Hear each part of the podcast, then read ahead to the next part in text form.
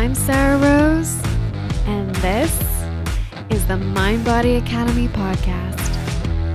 I'm here to teach you how to think yourself slim. It's not brain surgery, and I promise you can do it too. Listen in to find out how.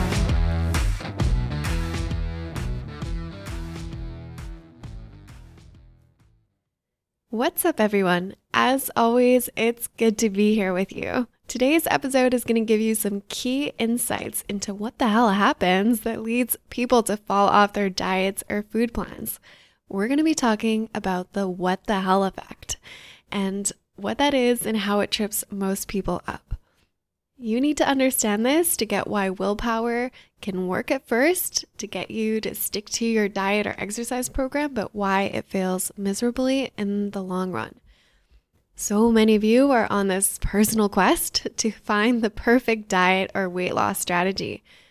Because of this, many of you have an extremely low failure tolerance. You give up way too easy and you whine and complain and spin out in frustration. That is so characteristic of a dieter mentality, and I want to help you snap out of it. The reason why I'm calling you out on this is because this way of thinking is very all or nothing, and it keeps you start stopping when it comes to your weight loss goals. It's interfering with your ability to get yourself to where you want to be. What happens is that when you have that dieter mentality, you have a set idea of how much you are supposed to eat and what you're supposed to eat and not eat, and maybe how many calories you're not supposed to exceed in a day. When you go over that daily limit or you go off plan, what will tend to happen is that you'll think to yourself that you've blown your diet for the day. There's this sense of, what the hell, I've already ruined my diet, so I might as well let myself go a little today and I'll be good again tomorrow, or I'll start over on Monday. So maybe your friend or your hubby whips up some comfort food for you and you tell yourself that you just can't pass it up. And then when it comes to dessert, you're like, what the hell, I'll just go for some of that too. You can see how this can lead someone to be in this cycle of being on plan and off plan, being very off and on. I've coached a lot of people who come to me very confused about how to get back on plan. I always ask them what they plan for their next meal, and my answer is always going to be the same. You guys, it's always going to be eat that. It really is that simple. But what a lot of you are doing when you break your plans is you're turning around and you're guilting yourselves and you're shaming yourselves, and you're thinking things like, I'm never going to be able to do this, or this is just too much work. And when you do that, it feels awful. And guess what you're prone to do when you feel awful? That's right. Feel bad, eat food. So if you're guilting yourself to get back on plan, you're also going to have to use the guilt to stay on plan. But if the guilt usually leads to overeating, you can see how that's self-defeating. You're going to want to eat to get relief from your own self-criticism. That's when you start resisting the diet or your food plan. You have to beat yourself up internally to stay on it. So why would you want to stay on it? When the what the hell effect kicks in, it's like, what the hell, I might as well get these foods that I'm going to be depriving of myself of in the future. I might as well get them in and then give myself a clean slate to start over. The reason it feels like you need this do-over is because of how critical you are with yourself in your mind. You don't want it to count. You'd rather be doing it perfectly. There's this sense that you need to be following the diet perfectly or else it doesn't really matter. A part of you is wanting to be able to get to the result with no mess ups and slip ups or failures. It's an impossible standard. Learning how to lose the weight in a way that makes sense for you and your lifestyle comes from doing, which means you're going to have to get it wrong to start getting it right. I want you to think for a moment how you might respond when you break your plan. Does it motivate you to do better next time? Does it make you curious? Are you like asking yourself what was going on right before that happened? Or does it shut you down completely or turn you off from getting back on your plan? Because when your failure tolerance is low, what happens is that a lot of you wait around to be told what to do to get back on track instead of picking right back up with no loss of enthusiasm. Instead, you're sitting in confusion. I don't know how I'm going to do this. I should be able to do this. Why do I keep doing this? None of those thoughts are helpful, right? So what ends up happening is you avoid doing anything until you feel certain enough that you can start over without failing. This creates so much stagnation and yo-yoing. What I want you to recognize is breaking your plan is no big deal if you're willing to learn from it and keep going. The worst part of breaking your plan is an emotion. That's it. And emotions are harmless when you allow yourselves to feel them. That is the core of everything I teach. When you aren't so stopped by your emotions, you're going to be willing to try so much more until you get yourself exactly to where you want yourself to be. You're going to be much more motivated to try different strategies, to change things up on your plans, to make those adjustments, to become more flexible and adaptable so that you're following through, even if your circumstances change, even if you have to take on more stress at work or that kind of thing. You'll be more willing to do what is required of you to lose the weight despite your circumstances changing. I want you to seriously ask yourself right now what you would be doing differently than you're doing now if you were willing to make mistakes, if you were willing to risk getting it wrong. What might you try? Here's an idea. What about making your plans doable instead of perfect? And maybe that means something like putting a big bowl of ice cream onto your plan, which is way better than eating from the whole tub, right? And going through that. How about you follow through with that until you start to want to take the ice cream off your plan because you're motivated from seeing some results. You're motivated from following through. What you have been unwilling to learn from your past mistakes is what's keeping you in the same place. Most of us, when we mess up, we just want to kind of sweep it under the rug and forget about it. We want to hide in shame, or we think we will motivate ourselves by being even harder on ourselves, so we raise our standards even higher instead of making them more achievable and gradually ramping up our changes. It's a very all or nothing approach. But here's the thing, the speediness with which you make your next best decision determines the level of results you create. In this case, we're talking about weight loss. It's about using what you learned from your last decision to inform your next decision. If your last decision was to overeat, you can learn from what was going on to prepare yourself for the next decision about what to eat or how you will make your food plans. So you overeat. The first thing I want you to do is change what that means for you. Far too many of you are making it mean something about you as a person, like that you're out of control or that you lack self-control or that you're unacceptable in some way. There's what you do and then there's who you are. Those two things are actually separate things. When you can separate yourself out, then what you chose to do, like overeat, which you might be tempted to label as a failure, is just information. That's all it is, information. What happened in the past, information. And you can look at it, study it, and understand it so you can learn from it and do better next time. Maybe all it means is that you got a little ahead of yourself and you just need to dial it back to find that sweet spot between challenging and doable. If you overate, what else could it mean besides your automatic snap judgment? Don't use those moments where something doesn't go according to plan to criticize yourself or to put yourself down or to feel less worthy.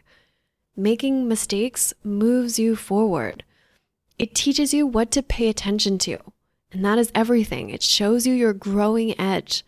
We tend to forget about all the things that are working when we do something that we think was wrong. So we'll just label the whole thing as not working. Ask yourself what you're doing well. Ask yourself what you could be doing even better and keep going. Not quitting moves you towards where you want to be. That's the secret. I want you to think for a minute next time this happens to you. Next time you overeat and feel like saying, what the hell, and spiraling, I want you to slow yourself down and to ask yourself, what's this about? What's the matter? What do I need to understand so I don't quit? Progress wins out over perfection every time.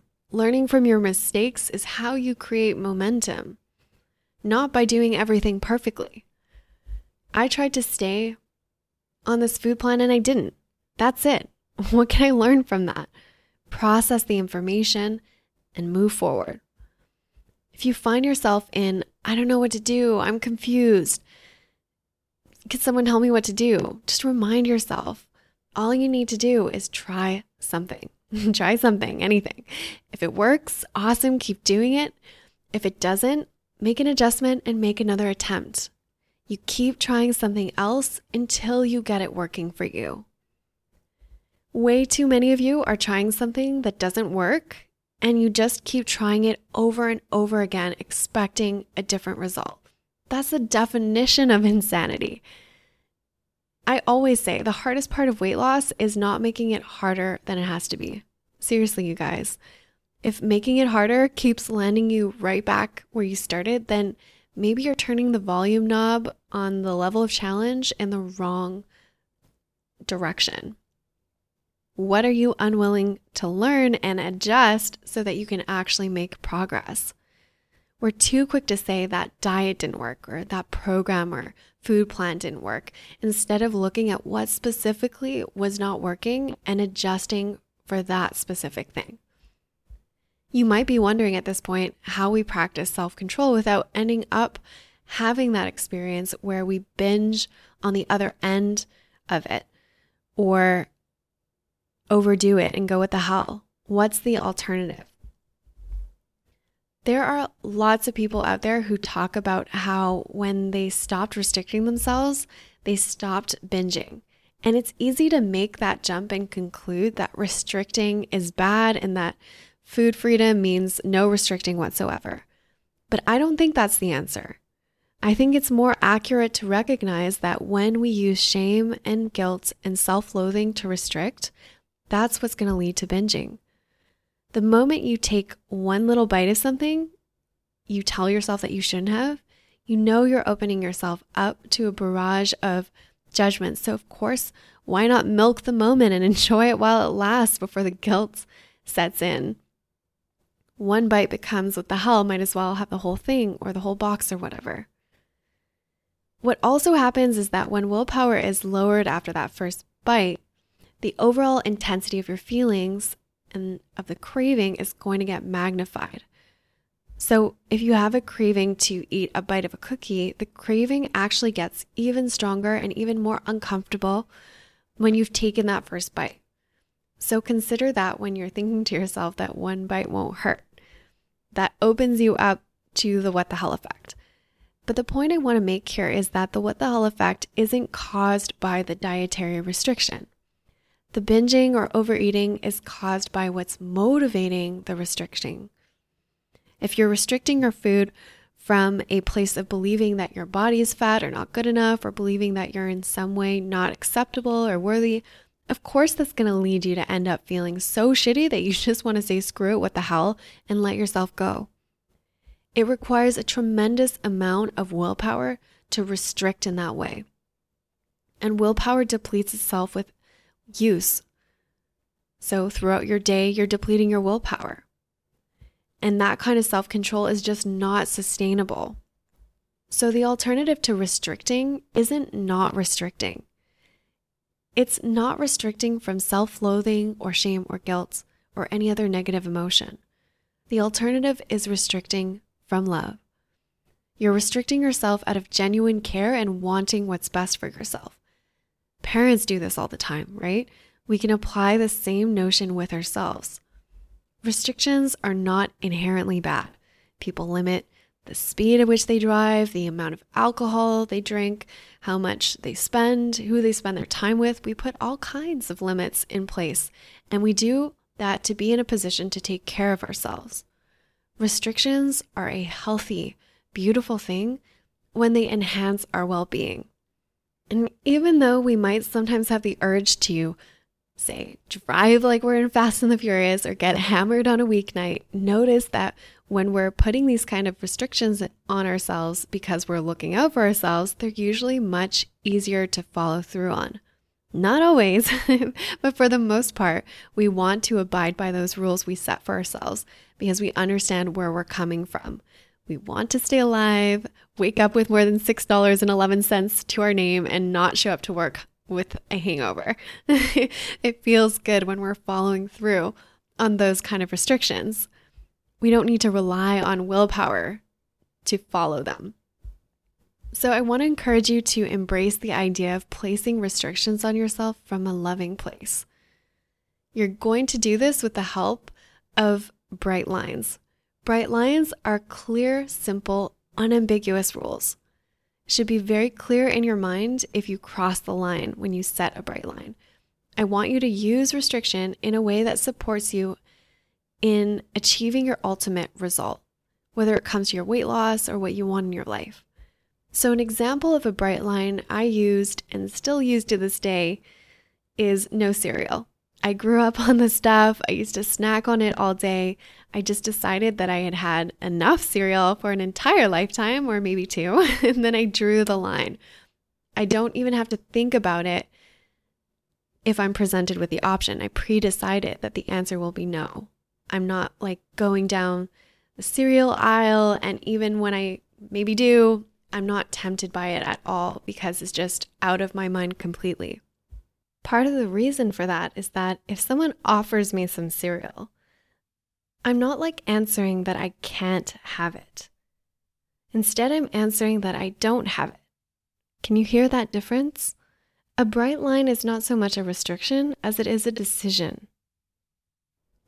For those of you who work with me in Think Yourself Slim, you implement a version of this method of these bright lines when you make your twenty-four hour mindful meal plans. I get you to think about yourself twenty-four hours from now, and then you're making a food plan that takes care of that future self. It's a plan that takes into account what kind of day you're going into and what might be going on, so you're planning your food accordingly in a way that you can follow through on.